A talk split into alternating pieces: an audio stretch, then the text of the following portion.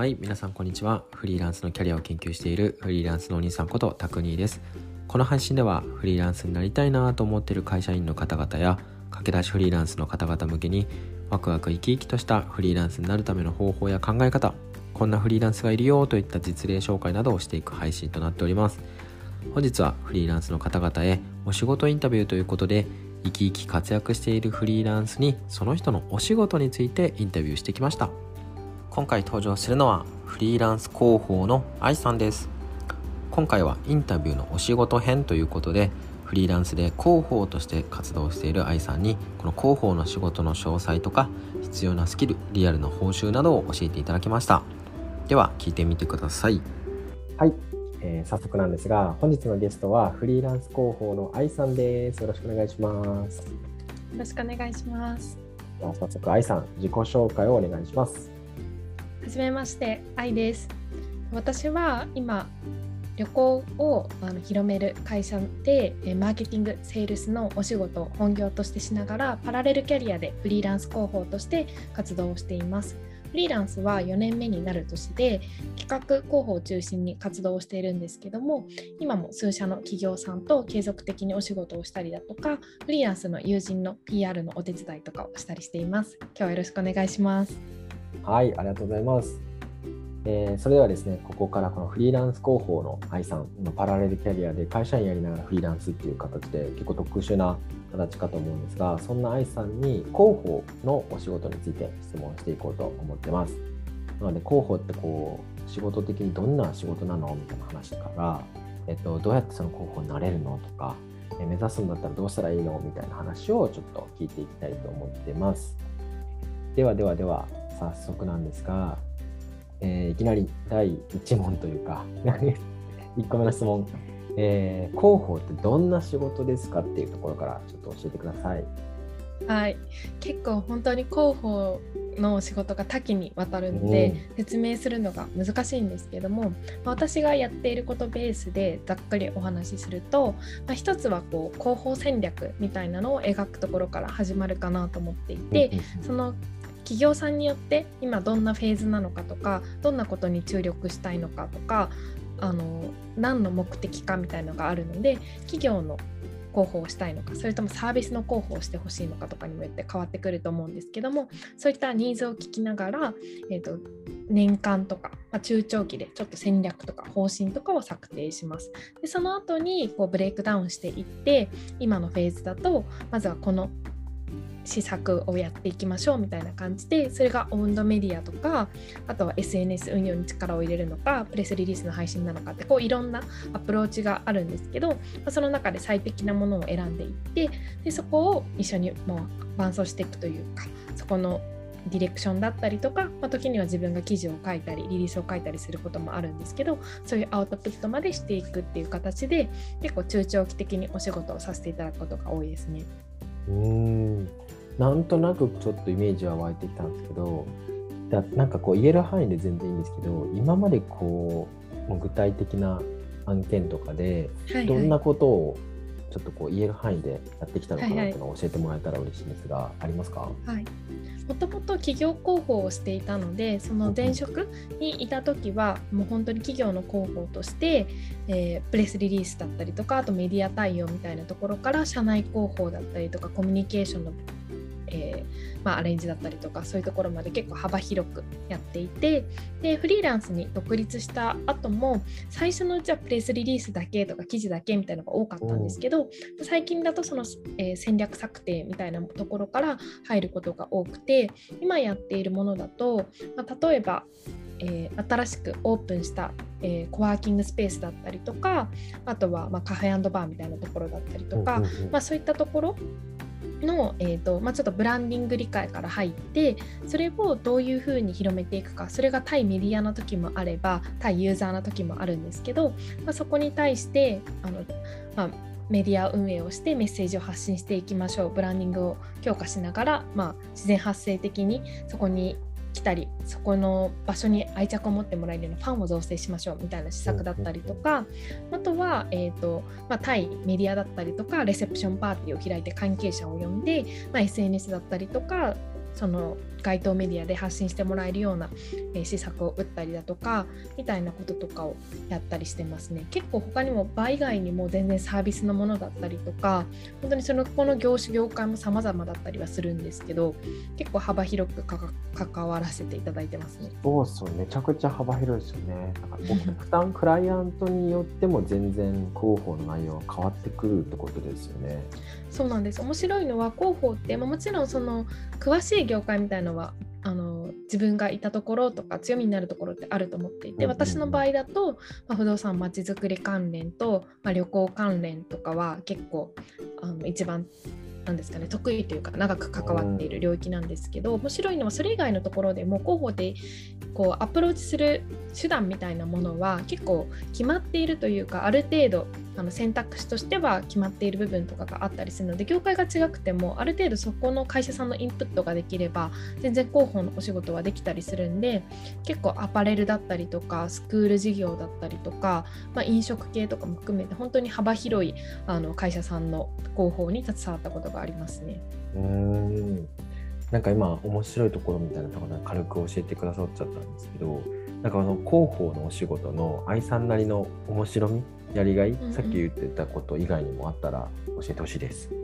そうですねやっぱこう好きなものにのめり込めるというかどんどんどんどん追求できてそれをさらに届けるっていうところまであのできるのがすごく、まあ、自分が広報好きだなとか向いてるなって思うところなんですけど、うん、なんか純粋に友達に特化にいいものが自分がこういいなと思ったものだったら広めたいとかあるじゃないですか、なんかおすすめしたりとかすると思うんですけどとかあとはそのこう何かいいなって思った思った時にあこの人に合いそうだなって思ったりとかって日常的にあると思うんですけど結構それをあの常にできるというかそこを考え抜くのが広報の仕事かなと思っていて、うんうん、そのいいものを作るのが、まあ、そういう企画の人とか、えー、プロダクトを作成する人みたいな感じだと思うんですけど広報ってそのいいものをの魅力をどんどんどんどん引き出してそれを届けたい人に届けるってこう橋渡し役みたいな形なので、その関係者が多いんですよねその社内の人とも結構密に関わらなきゃいけないしユーザーのことも考えなきゃいけないしメディアのことも考えなきゃいけないみたいな感じではあるんですけどそこのハブ的というか橋渡しの存在になってなんか必要とする人に情報を届けたりとかするっていうのがかなりやりがいがあるというか結構情報をきっかけに人って変わったりすると思うので、まあ、そこですごくやりがいがあるなっていう人の人生にポジティブな変化とか新しい選択肢を与える仕事だなっていうふうにはすごく感じてますね。確かに広報って言っても全然ね、なかなか想像できなかったんで、どういうところが面白いかとかがすごい気になってたんですけど、まあ、今度は実際にですね、ちょっとこう言いづらいかもしれないんですけど、言える範囲で構わないんですが、なんかこう例として、実際こう広報の仕事、まあいろんなパターンの広報の仕事あると思うんですけど、うん、なんか今までの中でどういうこう報酬体系だったりとか、どれぐらい実際にいただいたみたいなのって言える範囲でっていうかまあ言ってほしいんですけど 教えてほしいです。結構あのフリーランスに限ったところで言うと、うんうん、なんかあまりないんですよね。そのやっぱりフリーランス広報で活動されてる方が多くないので例えば記事、うん、ライティングとかだと1文字何円とかっていうのがなんとなく目安感としてあったりとか、はいはいはい、クラウドソーシングを見たらどのくらいの金額感かっていうのをイメージつくと思うんですけど、結構それが難しくてなので自分でもプライシングにすごく難しくて悩んだ時期とかもあるんですけど、本当に初期の頃はアウトプットベースでリリース1本1万円とかから始めていって、うん、今だと業界でも企業さんがサービス提供側がやってるやつとかで3万円とかなので、まあ、それ以上は高くできないなみたいな感じで3万円ただ、まあ、それに対してあのテンプレートとかではなくてオリジナリティのある内容で結構切り口とかも工夫したりとかこういわゆる優等生的なものだけじゃなくてちゃんとあの響くものとかを考えますよみたいな形とかヒアリングの丁寧さとかで、まあ、そういった金額感でやったりとかしてるんですけど、まあ、そういったものからあとは今やっているちょっとコンサルティングっぽいというかあの企画も考えたりとかプラス、えーと、ディレクションから納品までみたいな形だと、まあ、月額10万円からみたいな感じとかで企業さんとこうまあそうですね。あの契約をして半年間とかっていう形で伴走していく形もあるかなっていうところですね。まあ、目安としてはフリーランスの広報がそういう月額契約をするときにやっぱりあの1000人広報を置くより高い金額では取れないと思うんですよ。例えば50万円とか。で、ね、あと1人30万円とかだったらもしかしたらねあの1人ぐらい採用できるかもしれないのでまあ基本的にはその中に収まるぐらいのレンジなのかなっていうふうには思っていますね。確かに自分でこうな料金体系を決めてそれをねプライシングして提案しなきゃいけないっていうところであんまり例がないのは難しいですね。そうですね。なんででもめちゃくちゃ調べました。そのプレスリリースだったらどういう料金体系が、まあ、あったりするのかとか一応 PR 代行業者とかがベンチマークにはなったりするので、その PR 代理店とかよりもえーと、もちろん高くはなくかつその自社の候補を採用するよりもコストが低いっていうところのバランス感を結構見ながらただこういうとこに自分は強みがあるからみたいなのを考えつつ私の場合はプライシングをしてますね。難しいなかなかフリーになって簡単にね値付けって難しいですよね。そう、そこは結構悩み続けて、まあ、今ようやくいろいろ安定してきたというか、まあ、ここから先ももうちょっと単価交渉はできていくんじゃないかなっていうフェーズにようやくって感じですね。うん。そんなこう愛さんがようやくって言ってるんですけどそのようやくっておっしゃって広報ができるようになるまでどういうステップがあるのかなっていうところを聞きたいんですけど、うんうん、まあ、まずそのステップの1個前に愛さん自体はなんで広報っていうのを選んだんでしょうか？もともとは全然やろうとは思っていなくて、最初は、えーとまあ、ブログを書いたりとかあのウェブメディアをインターンでの時に立ち上げたりとかして結構まあメディア発信とかすごく好きで大学の時にやってたんですけど、まあ、ただあの最初に1社目に PR 代理店とか広告代理店ではなくて、事業会社を選んだみたいな感じぐらいそんなにこうそんなにというか興味はあったんですけど自分が学びたいこととしてはそのまちづくりの業界で結構企画とかをやりたくてなので広報っていうところに実は手を挙げていなくてただちょうど私をリクルーティング結構してくれた先輩があの私は候補に適任だからっていう形であの、まあ、プッシュしてたのがあって最終的に配属が広報だったっていう感じなんですよね。なので最初の時は広報の面白さが正直分からなくて結構あの配属された後も半年間ぐらい嫌だってごねてたんですよ。でもでもなんかその間に結構いろんな面白さを教えてくれて、まあ、さっき言った本当にいろんな人との関わりの中で学べることとかそこをつなげる役割だったりとかあとはその業界が違くてもあのその汎用的なスキルなので、うん、まあ、自分の知らないことを学びながら誰よりも詳しくなって自信を持って進められるみたいな、まあ、そういうメッセージの発信性とかがすごくいいなっていうふうに気づいたのは結構しばらくやってみてからっていう感じではありますね。うんそれがやっぱり楽しかったところもあってフリーでもそのスキルを生かしていこうって流れになったんですか？そうそんな感じですね。で広報が結構私も最初は広めるだけの人みたいな感じで思ってたんですけど企画の要素が結構必要だなと思っていて結構どういうふうに広めるかっていうのも戦略企画みたいなところだし実際に広報もいろんなアプローチがある中であのどういうネタを拾ってきてそれをどういうふうに届けたら面白くなるかというか響いていくか広がっていくかみたいなことを考えたりするんですけどなんかそういう広報の一連の業務の中で結構企画の要素とかがあったりしてなんか私は企画を考えるのが一番好きなんですけどなんかそういうところで結構広報もクリエイティビティがあるなと思って、うん、でそこでフリーランスになった時もそういうふうに考えながらやっていく仕事が良かったんでっていうのとあとまあ結構イメージがちょっとついてたみたいで広報できるんでしょみたいな感じで言ってもらえたんでニーズがあったのであのちょっと自分でも頑張ってみようかなっていうところのなんか両面って感じですね。なるほどなるほど。そういう理由でこうだんだんね広報にもともとねしたくなかったけど今はもう広報になって それでフリーでも広報でやるようになってって面白さどんどん飲み込んだのかなと思うんですけど、うん、フリーにもしなの広報になったとしてなんかどうやってね愛さんのように仕事ってゲットしていくのかなとか案件ってゲットしていくのかなでいうとなんかそのやり方みたいなあったりしますか？そうですね。なんかまずはあのこう記事とかを取りとにかく広報が逃げれないのは書くことだと思うのでなんか書くことがすごく大事かなと思っていて自分の文章を外に置く発信することがすごく大切だなとは思ってます。なのであの、まあ、私の場合はブログとか、まあ、ツイッターとかから始めたんですけど、まあ、あとは今だとノートとかも書きやすいですし、まあ、そういうところで結構自分の考えだったりとかあの好きなサービスとかそういうものについて綴っていくとかでまずは書いていったりしていくのがいいんじゃないかなと思います。でこの書ける人ってまずライターとかになったとしてもそのスキルって絶対広報に活かせるんで、まあ、そういう最低限のライティングを学びながらどんどんこうレベルアップしていくのがいいかなと思っていてインタビュー記事とかやっぱりおすすめですね。結構広報って自分がサービスを作るわけじゃないんでヒアリング質問力がすごく大切になっていて基本的には誰かが作ったものに対してそこにヒアリングを重ねてそれをまプレスリリースなり記事なり何かアウトプットにして発信していくっていう業務が多いので、まあ、そういうふうにインタビューだったら例えば友達とかあの、まあ、クラウドソーシングとかにもたくさんありますしそういう案件とかからまずはどんどん練習をしていくとかでももすごく、えー、広報になった時に生きるスキルになるんじゃないかなと思いますね。うん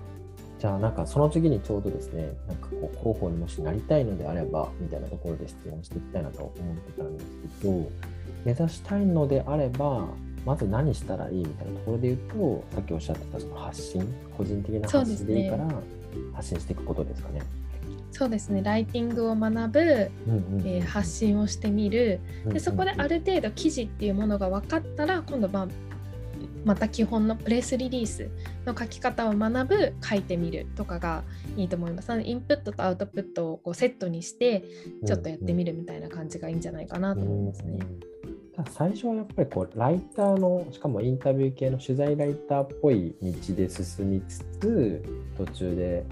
プレスリリース書いてみたりとかっていうちょっと広報らしいスキル。そうですね。それがおすすめでちょっと案件獲得の話もあったと思うんですけど結構広報を探してますっていうのあんまり求人としてなくて、うん、あの結構最初はそういうメディア運営とかからなんか具体的なアウトプットの方からあの案件としては出てきたりするんですよね予見としては、うんうん、ただそこが獲得できればその後広報ってすって入り込めたりするので私もよくやるんですけど、プレスリリース1本の仕事をもらった時にこの人たちってリリース絶対他にも出すよなとか、うん、あの他にこの商品を売るために絶対リリースだけだと認知広がっていかないからこういうアクションも必要だよなみたいなところを想像を膨らませてあのこういうのやった方がいいんじゃないですかみたいなことを言いながら、まあ、私できるんですけどね みたいな感じでやっていくとどんどん仕事の幅が広がっていって結果的にクライアントさんとも中長期的な付き合いになったりするんじゃないかなと思いますね。うん。なんかそのタイミングで前職でやっていたこうセールスみたいなところだったりとかもあ今か今のそうそう今の現職ですねセールスっぽいところとか企画のところも全部相まってそうですね、そこはめちゃくちゃ、そこはめちゃくちゃ生きるあの生かすようにしてて、なので結構あの広報はあの未経験だけどマーケティングやったことありますとかそういう人も全然、うん、あとセールスやったことありますとかもめちゃくちゃ強みになるんじゃないかなと思いますね。うんうんうんうんちょっとこの答えはライティングなのかなって思いつつもなんですけど、うん、愛さん的に広報にこれは必要でしょみたいなスキルを1個もしあげるのだとしたら。あ難しいです。ね確かに、まあ、1個あげるんだったら書く書くというかそのライティングにあるかなと思うんですけど、まあ、こうセットでやっぱ聞く力かなと思いますね。なるほど。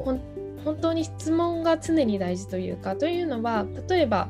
あの自分がこうフリーランスとしてどっかの企業に入った時に結構みんなあの自分たちがニュースになると思ってることってなんか本当に何かプロジェクトのローンチリリースみたいなのがあると、まあ、それって明確なんですけど実はそこじゃないどこかにニュースバリューがあるかもしれないんですよね。例えばもうその人たちは当たり前にやっているえーと、リモート出社とかが結構どこでも行ってもよくて面白い働き方だったとかそういう社内制度が本当は実はユニークだったとかそのサービスもこういうとこが特徴ですって歌ってるかもしれないけど機能面じゃなくてストーリー面が面白かったりとか、うん、なんか結構その開発者の人たちは、まあ、ここが売りだよねって思ったりしてるけど自分がこう広報視点とかメディア視点を持った時にそれを見た時に違うところに面白さの種ってあったみたいなとかってよくあったりするんで、自分がアンテナを張って常に情報をキャッチアップしていってで自分の中で咀嚼して外に出す時はメディア向けにはこう出しましょうとかカスタマー向けにはこう出しましょうとかっていうのを出していく必要があるので本当に聞く力情報収集力とかもめちゃくちゃ大事かなと思いますね。うんすごいなんかライティングっていうふうに収めると思いきや今の質問の答えを聞く力に変えるところまでも本当に インタビュー慣れしてるなと思いつつ。じゃあ最後の方なんですけどもなんかこう愛さんがおすすめするでいいかなと思うんですけどなんかこう広報を目指す人に向けてなんかこんな本とかこのサイトとか見とくとよかったよみたいなものとかって何かあったりしますか？そうですね、えーと、結構本で勉体系的には学んだかなっていうのがあって、えーと、戦略思考の方法だけ？ね。一つは本で学ぶとこがあるんだ。なるほど。えっ、ー、とあ私が入っあの働いてたのがベンチャー企業だったのもあって、はいはい、全然体系的に広報とはみたいなのが学べなかったんですよ。これ合ってんのかなって思いね広報って何の仕事なんだろうって2年間結構思ってて、うんうん、そのぐらい領域が広くてなんか何を自分もやってるんだろうとかどういうプロセスの中でやってるんだろうっていうの結構難しいいきなり実践から入ったみたいな感じだったんですよ。うんうん、なのでこう体系的な部分とかって結構あの独学とかで勉強したりしていてその新戦略思考の広報マネジメントとかは結構広報に必要な思考法とかがスキルとかもしっかりまとまっていたりするのですごく分かりやすかったですね。うんうん、であと特に戦略レイヤーのことが書かれていて広報って実務に落ちがちだったりするんですよ。そのリリースを書く仕事だよねみたいな話とかになったりするんですけどそうじゃなくてやっぱ戦略を描くことが大切なんで、まあ、それはすごくあの大切なんじゃないかなと思いますね。あとは結構おすすめされてる方多いんですけどサニーサイドアップの手取り足取り PR っていう本があって、まあ、これはあの逆に言うともっとあの細かいというか超具体的な感じで、えーとそれぞれ候補にが持っているアプローチとか業務内容とかすごく知れるので結構これもすごくおすすめですね。なんか戦略とか全体を知った後でこの本を読むとあこんなにアプローチの方法があるんだとか具体的にはこうしたらいいんだとか結構あの具体的に書かれているのでおすすめにはなっています。そう結構ね他にもいくつかおすすめはあるんですけどあと結構ライティングのお話をしちゃったんで、ちょっともう一冊だけ、えー、とおすすめを言うとありがとうございます。ですねいや新しい文章力の教室？これは結構ブロガーとかになってる人とかはもうおすすめをしていて読んでる人多いんですけどそのライティングの基礎っていうところだと、まあ、こういう本を読んで実践しておくとまずは最初のステップとしてはすごくいいんじゃないかなっていう感じですね。当然ながら努力されてるんですね。いやでも本当にやりながらって感じですね。うん、結構広報は学ぶことがそれこそプレスリリースだけの本とかも全然あったりするぐらいなんで、うんうん、でもそれよりもまずは体系的にイメージを広報とはみたいなイメージをなんとなく持ってからそれぞれのあの実務を実践していく方がいいんじゃないかなっていうふうに思ったりしてます。りがとうございます。めちゃくちゃ参考になると思うので、はい、これはリンクは絶対貼っておきたいと思います。あ最後になんですけれども、えっ、ー、と、愛さんからのメッセージとしてですね、広報を目指す方にメッセージをお送りするのであれば、どんなことが愛さんは言えるでしょうかというメッセージをお願いします。はい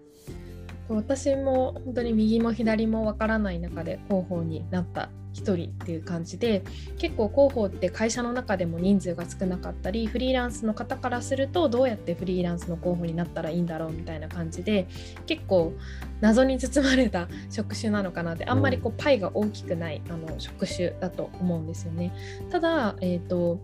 ステップアップ着実にステップアップができたりとかあのフリーランスの方でも働きやすいというか実際にこ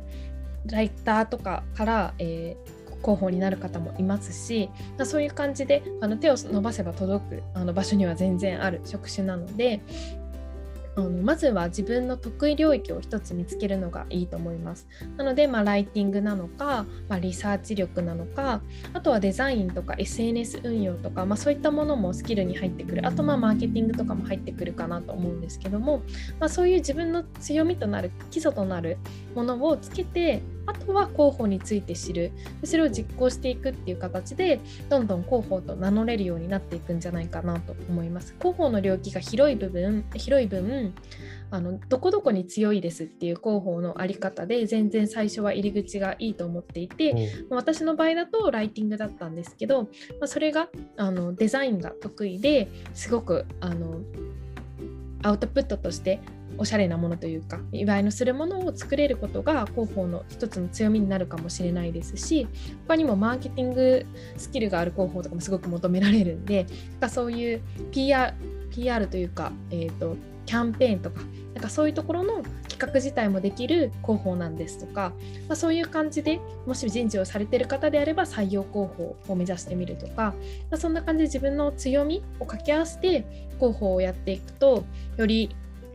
求められるというかあの選ばれる広報になるんじゃないかなと思います。はい、私も勉強中ですがあの一緒になんか広報としてつながれたら嬉しいなと思うのでよろしくお願いしますって感じですかね。はい、ありがとうございます。なんか絶対このインタビュー聞いてとか記事読んで、